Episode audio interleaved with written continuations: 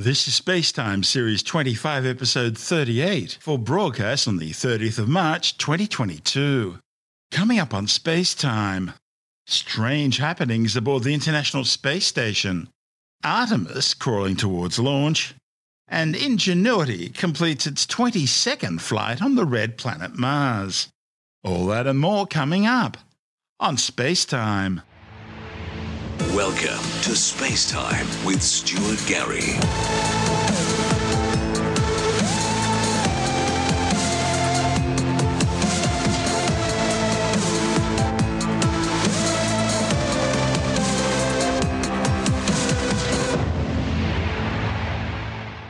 Three Russian cosmonauts have surprised the world, emerging from their newly arrived Soyuz capsule aboard the International Space Station wearing bright yellow and blue flight suits reminiscent of the colours of the Ukrainian flag.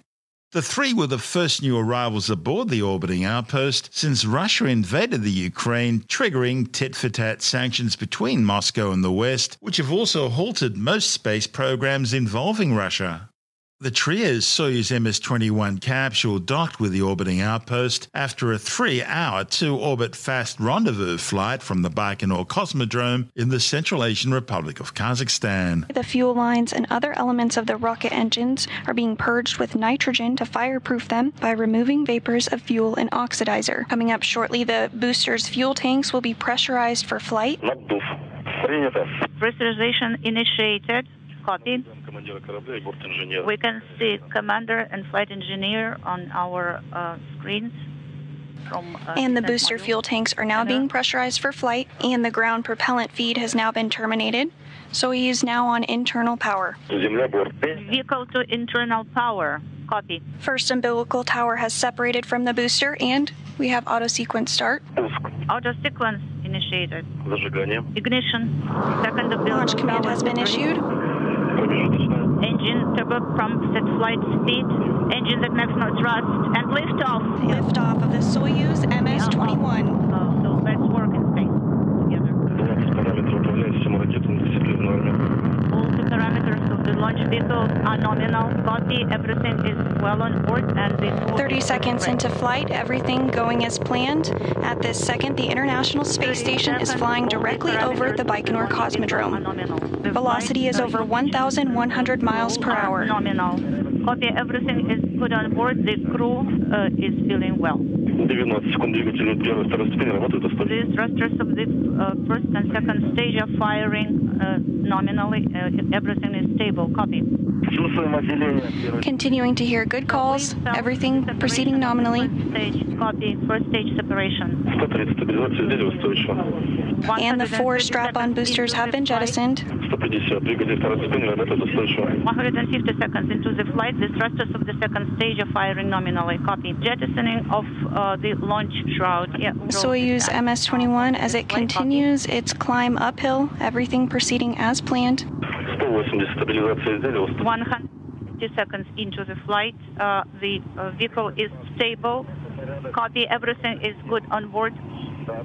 All the parameters are nominal. Copy. 210 параметры системы. 210 seconds into the flight. This stage will continue to burn until the 4 minute 43 second mark into flight. Second stage engine performing as expected. Standing by for uh, GK2 uh, second stage, stage engine cut off command. ГК-2.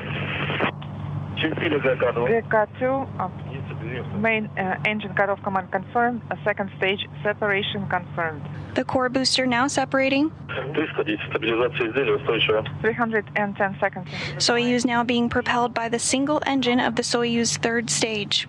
Copy. everything is fine on board, and the crew is feeling great. Parameter масови сил. Uh, onboard system parameters are nominal. Copy. Uh, 360 seconds into the flight. Um, uh, pitch, yaw, and roll parameters are nominal uh, copy, and the crew is feeling excellent. Soyuz now traveling over 11,000 miles per hour. The next milestone that we'll be looking towards is third stage cutoff and separation, slated to occur at the 8 minute 46 second mark into today's flight. We're now 7 minutes and 20 seconds into the launch of Soyuz MS 21, headed to the International Space Station with three Russian cosmonauts on board. Now coming up on third stage shutdown Seconds into the flight, uh, getting ready for uh, third stage separation. 530. 530 seconds into the flight. Есть контакт отделения. Stage uh, 3 separation is confirmed.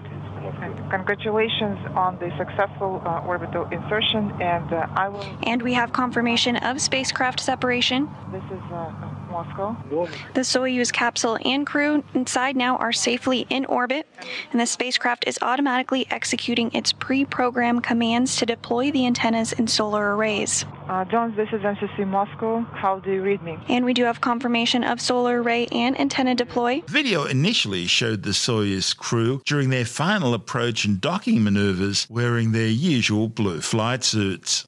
But once docked and pressurization equaled with seals checked, they shocked everybody by emerging from the capsule dressed in the new yellow and blue apparel. The Soyuz MS 21 spacecraft docked to the Prichal module. Roscosmos cosmonaut Anton Shkaplerov working through procedures to open the hatch on his end. He's currently inside the Nauka module of the International Space Station. Both Anton Shkaplerov and Pyotr Dubrov inside the hatch, as well as European Space Agency astronaut Matthias Maurer. They're working together to open up the hatch. And the hatch is open. So this is right. I guess I can hear Anton now. Go. That's right. The hatch is open. Hatch opening occurring at 4:48 p.m. All right. Hooray. All right. Go for it. All right. Go ahead. Go first, but be careful. What was that? Yes, go ahead. I'm gonna uh, finish up here. First through the hatch was Korsakov. Next up is Denis Matveev. Uh, yes. So, so are we go to uh, transfer? And I'm signing off. Correct? Yes. Sounds good. Your go. All right. And all three Russian cosmonauts are now aboard the International Space Station. When asked about their fashion choice, the cosmonauts insisted there was no message intended. Sometimes yellow is just yellow. They claim the crew get to pick their own colours for the jumpsuit, and when it was their turn to pick a colour, they saw there was a lot of yellow material left behind, so they simply chose to use that. Tensions between Moscow and the West have been steadily growing worse ever since the 2008 Russian conflict in Georgia, and they began to accelerate even more quickly following the 2014 Russian invasion and then annexation of the Ukraine's Crimean Peninsula. Russia's latest invasion of Ukraine and scenes of civilians being slaughtered have triggered the biggest response yet from the West, which has included crippling sanctions and growing arms shipments to Ukraine. The European Space Agency has cancelled all joint space operations with Russia, including an Arianespace Soyuz flight, which was slated to launch this week from Issyk Kul spaceport in French Guiana.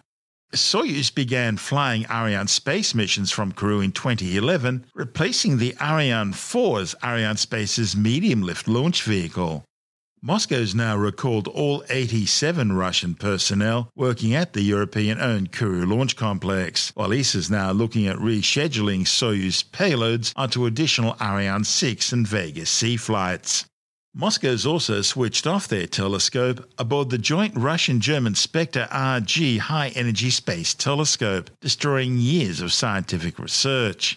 Launched in July 2019, Spektr-RG is located 1.5 million kilometers from Earth in the Lagrange L2 position. That's a gravitational well on the opposite side of the Earth to the Sun. Spektr-RG's instruments include the German Erosa X-ray Space Telescope built by the Max Planck Institute and the Russian ART-XC High Energy X-ray Telescope, which is designed to detect supermassive black holes. Work on the joint European Russian ExoMars mission to the Red Planet, which was slated to launch in September, has also been cancelled. The mission, which includes the European Rosalind Franklin Mars rover, was to fly on a Russian Proton rocket from the Baikonur Cosmodrome.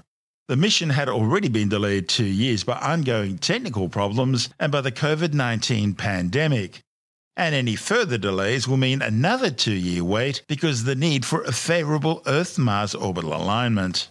Also scrubbed was the launch of a Soyuz from Baikonur last week, carrying OneWeb's latest batch of 36 broadband internet satellites.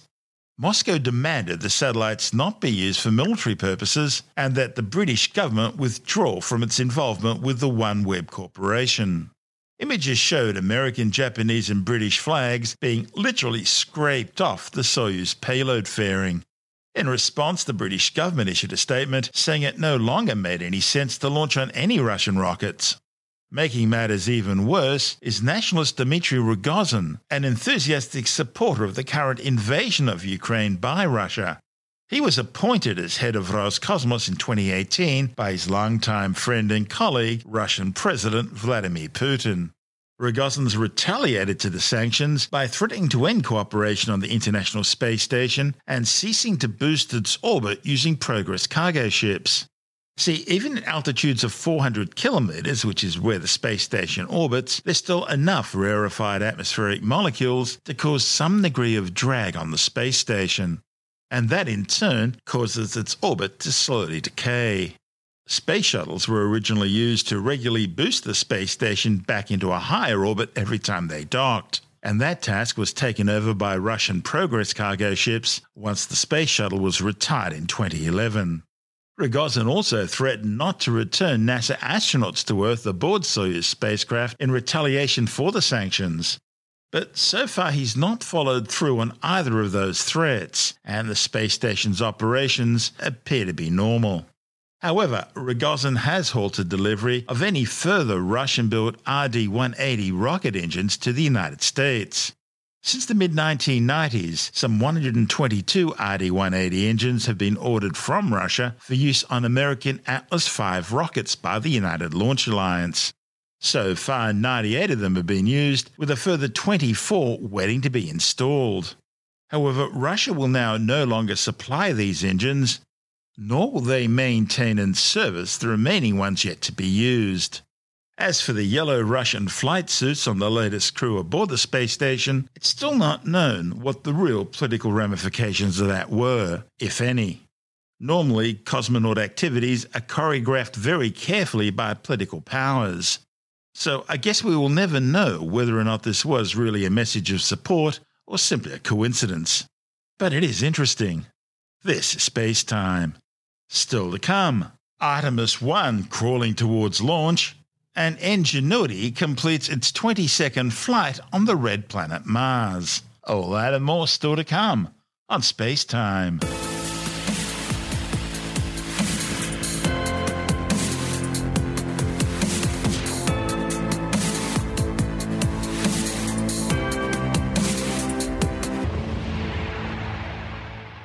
Last week's historic rollout of the giant space launch system Artemis 1 moon rocket would not have been possible without one of the unsung heroes of NASA's manned space program, its giant crawler transporters.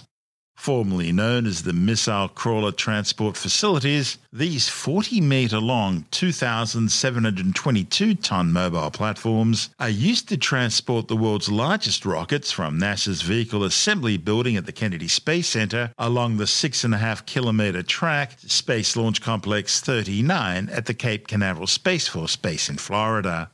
The system's very different from the Russian system of using giant railroad vehicles known as Schnabel wagons, hauled by locomotives to transport Soyuz and Proton rockets horizontally to the launch pad, where they're then raised into a vertical position. When NASA built their two crawler transporters in the 1960s, they were the largest self propelled land vehicles in the world.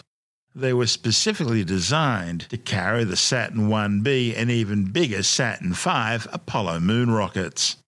Much of their technology was based on the heavy haul railroad and mining industry. Each transporter is mounted on eight caterpillar like crawler tracks, similar to those employed on some of the world's biggest bucket wheel and dragline excavators.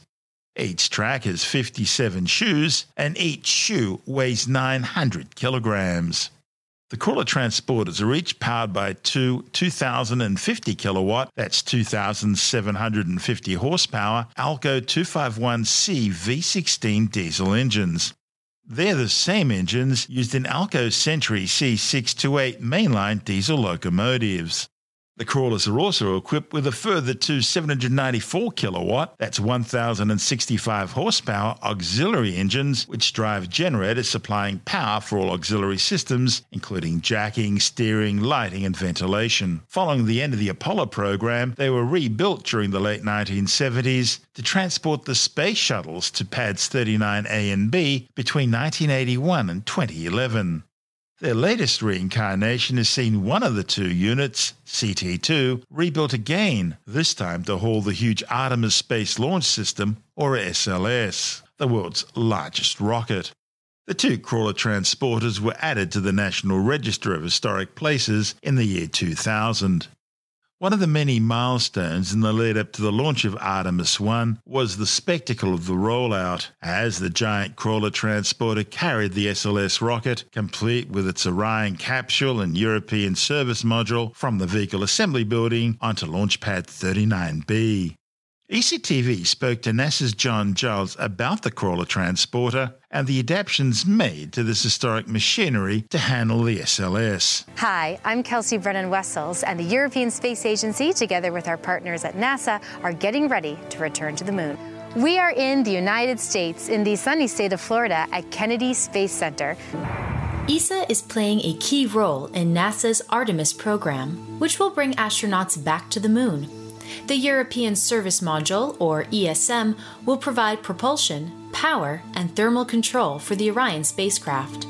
When the first Artemis mission launches on an SLS rocket this year, ESM 1 will guide an empty spacecraft into orbit around the Moon in a test of what's to come. There are countless steps in this journey to the moon, but one of the major moves before launch is getting the hardware from the vehicle assembly building to Launch Pad 39B. This is crawler number two here. She was built back in the 1960s, mid 1960s, for the Apollo program. And she's handled Apollo and Skylab and Shuttle, and now she's going to be the crawler of the future for SLS. And she's been modified over the years for the different programs.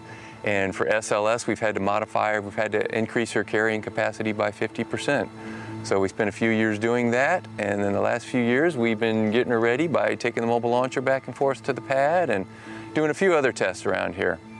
She herself, I know this is rude, but she weighs 6.75 million pounds. We'll carry a mobile launcher that weighs 11.4 million pounds, and then we'll carry the SLS launch vehicle, which is somewhere around 3.5 million pounds. So add that all up, and, and that's what we'll carry back and forth to the pad. And then with each mission, as the launch vehicles get bigger, heavier, bigger second stages, and uh, bigger cargoes, bigger solids, the weight just keeps going up. Our, our, speed to take SLS to the pad is going to be 0.83 miles an hour. That's the speed they determine will give the rocket the smoothest ride. The distance from the vehicle assembly building to Launch Pad 39B is about 4.2 miles or 6.75 kilometers. People don't realize it, but what we're carrying does move around a lot. So those those JEL cylinders we have have the great task of keeping everything level. We actually have a we have um, engineers that are trained to keep it level, and then we have a system that also works to keep it level. So as we roll to the pad in the middle of the night, we'll get there, we'll roll up the pad slope, we'll drop it off, and then we will roll back down to the bottom of the hill. And that's where we'll sit, right outside the gate, and they'll start performing tests. And we'll stay there for as long as they need us to. And it's usually until a day or two before launch, until they, they know everything's in great shape and they're ready to launch. Then we'll roll back to what's called the, uh, the MSS Park site and we'll stay there. And so if, if they need us for anything, it's just a few hour ride to get back to the pad. As John mentioned, the crawler has a history in transporting lunar missions, but adaptations were needed to prepare for this one. They were originally designed for 12 million pounds. Uh, the requirement for SLS was 18 million pounds, so it's a 50% increase. Each corner, we call them a truck. So the truck consists of two of these tread belts, 57 shoes each. Each shoe weighs uh, over 2,000 pounds, and they roll across 11 very large roller bearings underneath that we replaced when, when we modded this. So we made them bigger and stronger so they could handle the extra weight. Right behind here, we have a gearbox. There's 16 of them on the crawler. They were all rebuilt. Uh, all the bearings were replaced in them. And then that is connected to the chassis by four very large hydraulic cylinders that we call JELs. stands for jacking, equalization, and leveling. Uh, each, each one of these trucks can turn. We can rotate them. They have four steering cylinders that rotates them. They can turn. We, we try to keep it within six degrees. And we need that, that turning radius so we can get around the turns uh, from here to the VAB and out to the pad. We're looking down at one of the truck, one of the big steering arms. You see all the electrical cabling that goes into the motors that turn the gearboxes and propel us. And then this large thing right here is a steering cylinder. There's four of those attached to each truck. Each truck weighs a million pounds, so that's why it takes four of these large cylinders to turn it.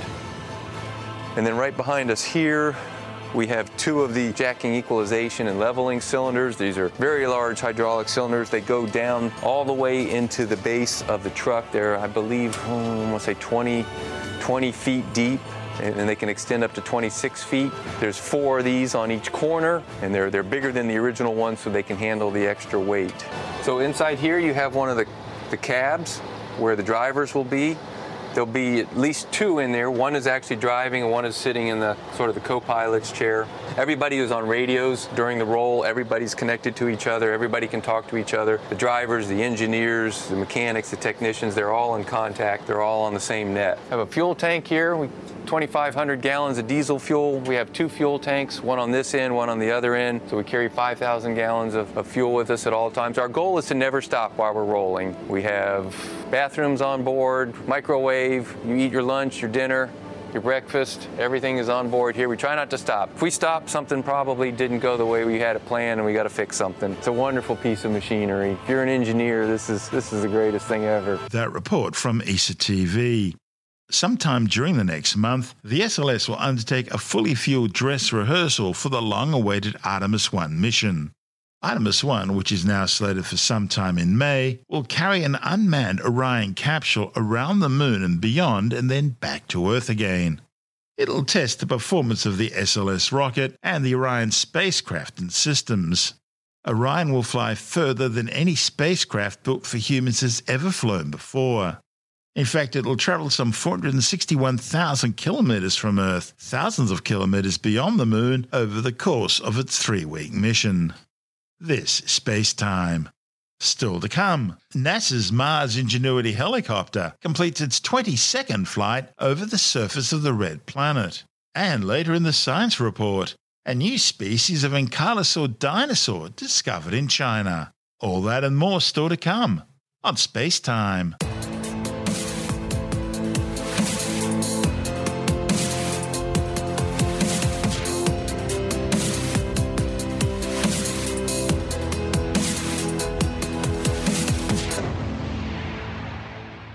NASA's Mars Ingenuity helicopter has completed its 22nd flight over the surface of the red planet. The 101.4 second flight reached altitudes of over 10.5 metres. The six wheeled car sized Perseverance rover, with a helicopter tucked neatly inside its undercarriage, landed in Jezero Crater in February 2021, 13 months ago. The primary mission of Perseverance is to search for signs of past microbial life on Mars and study the crater's geology, collecting samples for eventual return to Earth. Ingenuity was meant purely as a proof of concept demonstrator designed to fly just five flights on the red planet's surface. It's now flown some 22 flights covering almost 5 kilometres and has logged more than 40 minutes of flight time. The next phase of the mission will see the two spacecraft, Ingenuity and Perseverance, travel to a nearby ancient dried up river delta which contains vast deposits of sediment which have been washed down from further upstream billions of years ago. Scientists believe this will be one of the best places to search for signs of past microbial life on Mars. That is, of course, assuming it ever existed. This is space time.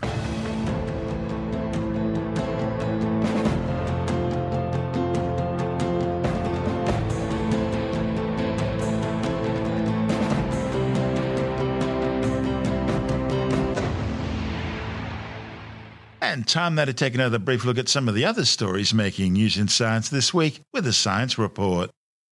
A new study warns that low vitamin C levels are linked to cognitive impairment in older people. The findings, reported in the journal Antioxidants, looked at 91 older hospitalised Australians. The authors showed that cognitive function scores were significantly lower among patients who were vitamin C deficient. The work by scientists from Flinders University showed that after adjustment for other factors, vitamin C deficiency was almost three times more likely to be associated with cognitive impairment. A new study has concluded that the iconic extinct giant predator shark megalodon most likely grew to larger sizes in cooler environments than in warmer ones. Scientists examined estimated body size of the giant shark across different areas of its range. Megalodon ranged over many of the world's oceans between 15 and 3.6 million years ago.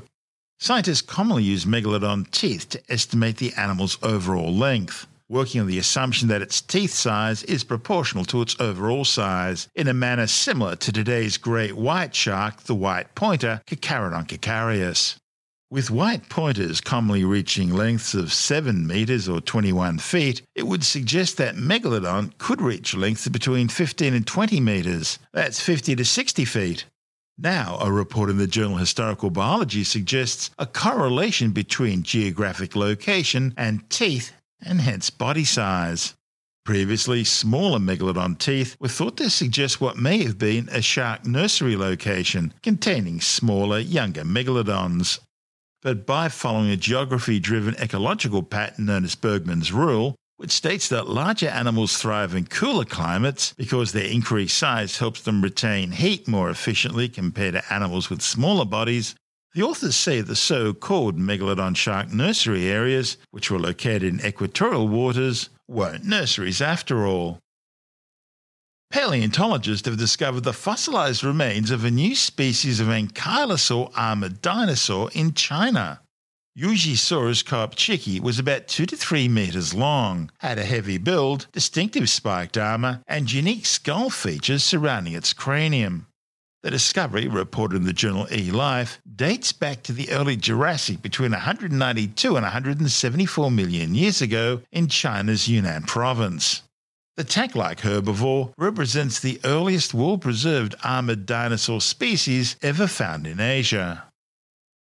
Over the 2020 2021 financial year, the Australian Cyber Security Centre received over 67,500 cybercrime reports. That's an increase of nearly 13% over the previous financial year. The increase in volume of cybercrime reporting equates to one report of a cyber attack every 8 minutes, compared to one every 10 minutes during the previous financial year. Protecting yourself, your family, and your business needs to be a priority for everyone. With important advice on what to do, we're joined by technology editor Alex Zaharov-Reutt from ITWire.com. People's accounts being hacked, whether it's Netflix or something else, can happen when people's usernames and passwords are exposed on the internet through various companies having their databases hacked and then leaked. And now this can be leaked onto Pastebin or onto the dark web. And there's a great website called haveibeenpwned.com. Now the word pwned is spelled like the word owned, O W N E D, but the letter O is actually a letter P. So have I been pwned.com. And if you type your email address in there, you will see if your email address and password has been exposed in various leaks. Now, mine has been exposed about 13 times, and it lists usually which of the services have been hacked, be it Canva or Adobe or MyFitnessPal or Gawker. There's a range of them over the years. And uh, some of them are actually just dumps where nobody quite knows where the information has come from.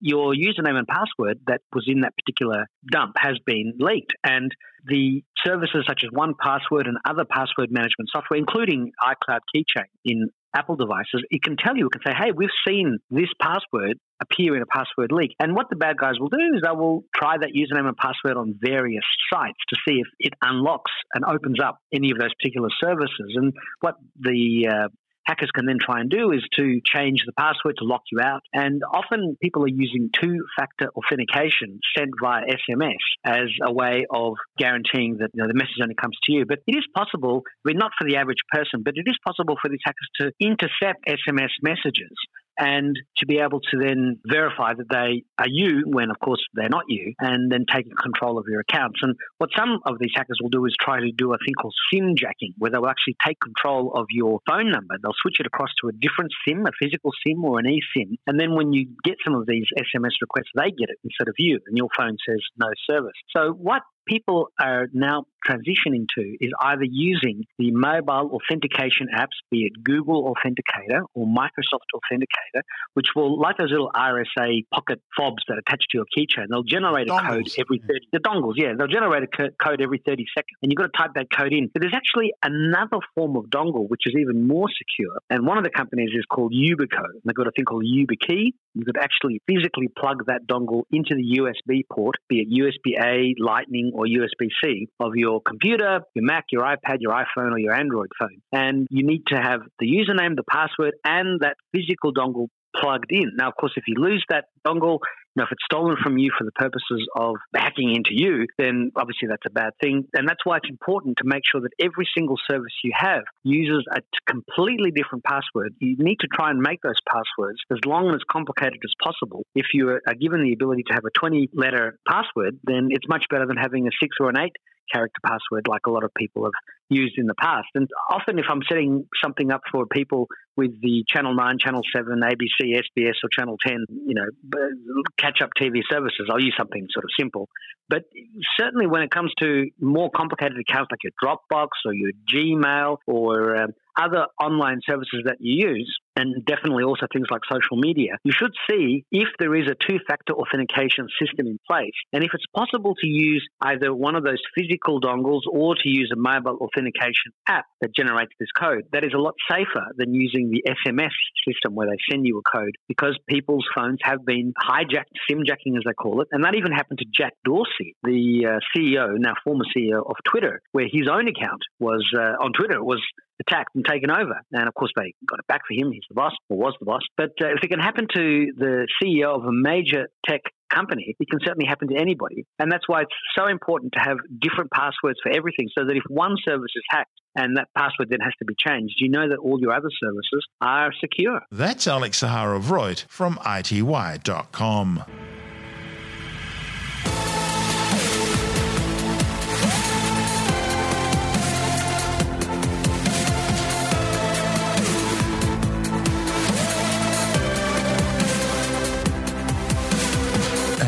the show for now. Spacetime is available every Monday, Wednesday, and Friday through Apple Podcasts, iTunes, Stitcher, Google Podcast, Pocket Casts, Spotify, Acast, Amazon Music, Bitesz.com, SoundCloud, YouTube, your favorite podcast download provider, and from spacetimewithstuartgary.com. Spacetime's also broadcast through the National Science Foundation on Science Zone Radio and on both iHeartRadio and TuneIn Radio.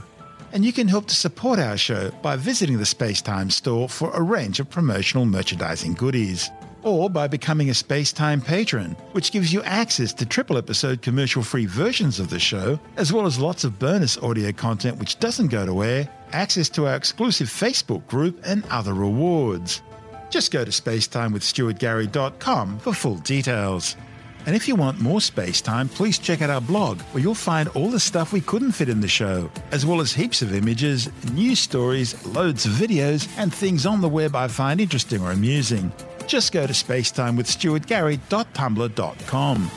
That's all one word, and that's Tumblr without the E. You can also follow us through at Stuart Gary on Twitter, at Spacetime with Stuart Gary on Instagram, through our Spacetime YouTube channel. And on Facebook, just go to facebook.com forward slash spacetime with Stuart Gary. And Spacetime is brought to you in collaboration with Australian Sky and Telescope magazine, your window on the universe. You've been listening to Space Time with Stuart Gary. This has been another quality podcast production from Bitesz.com.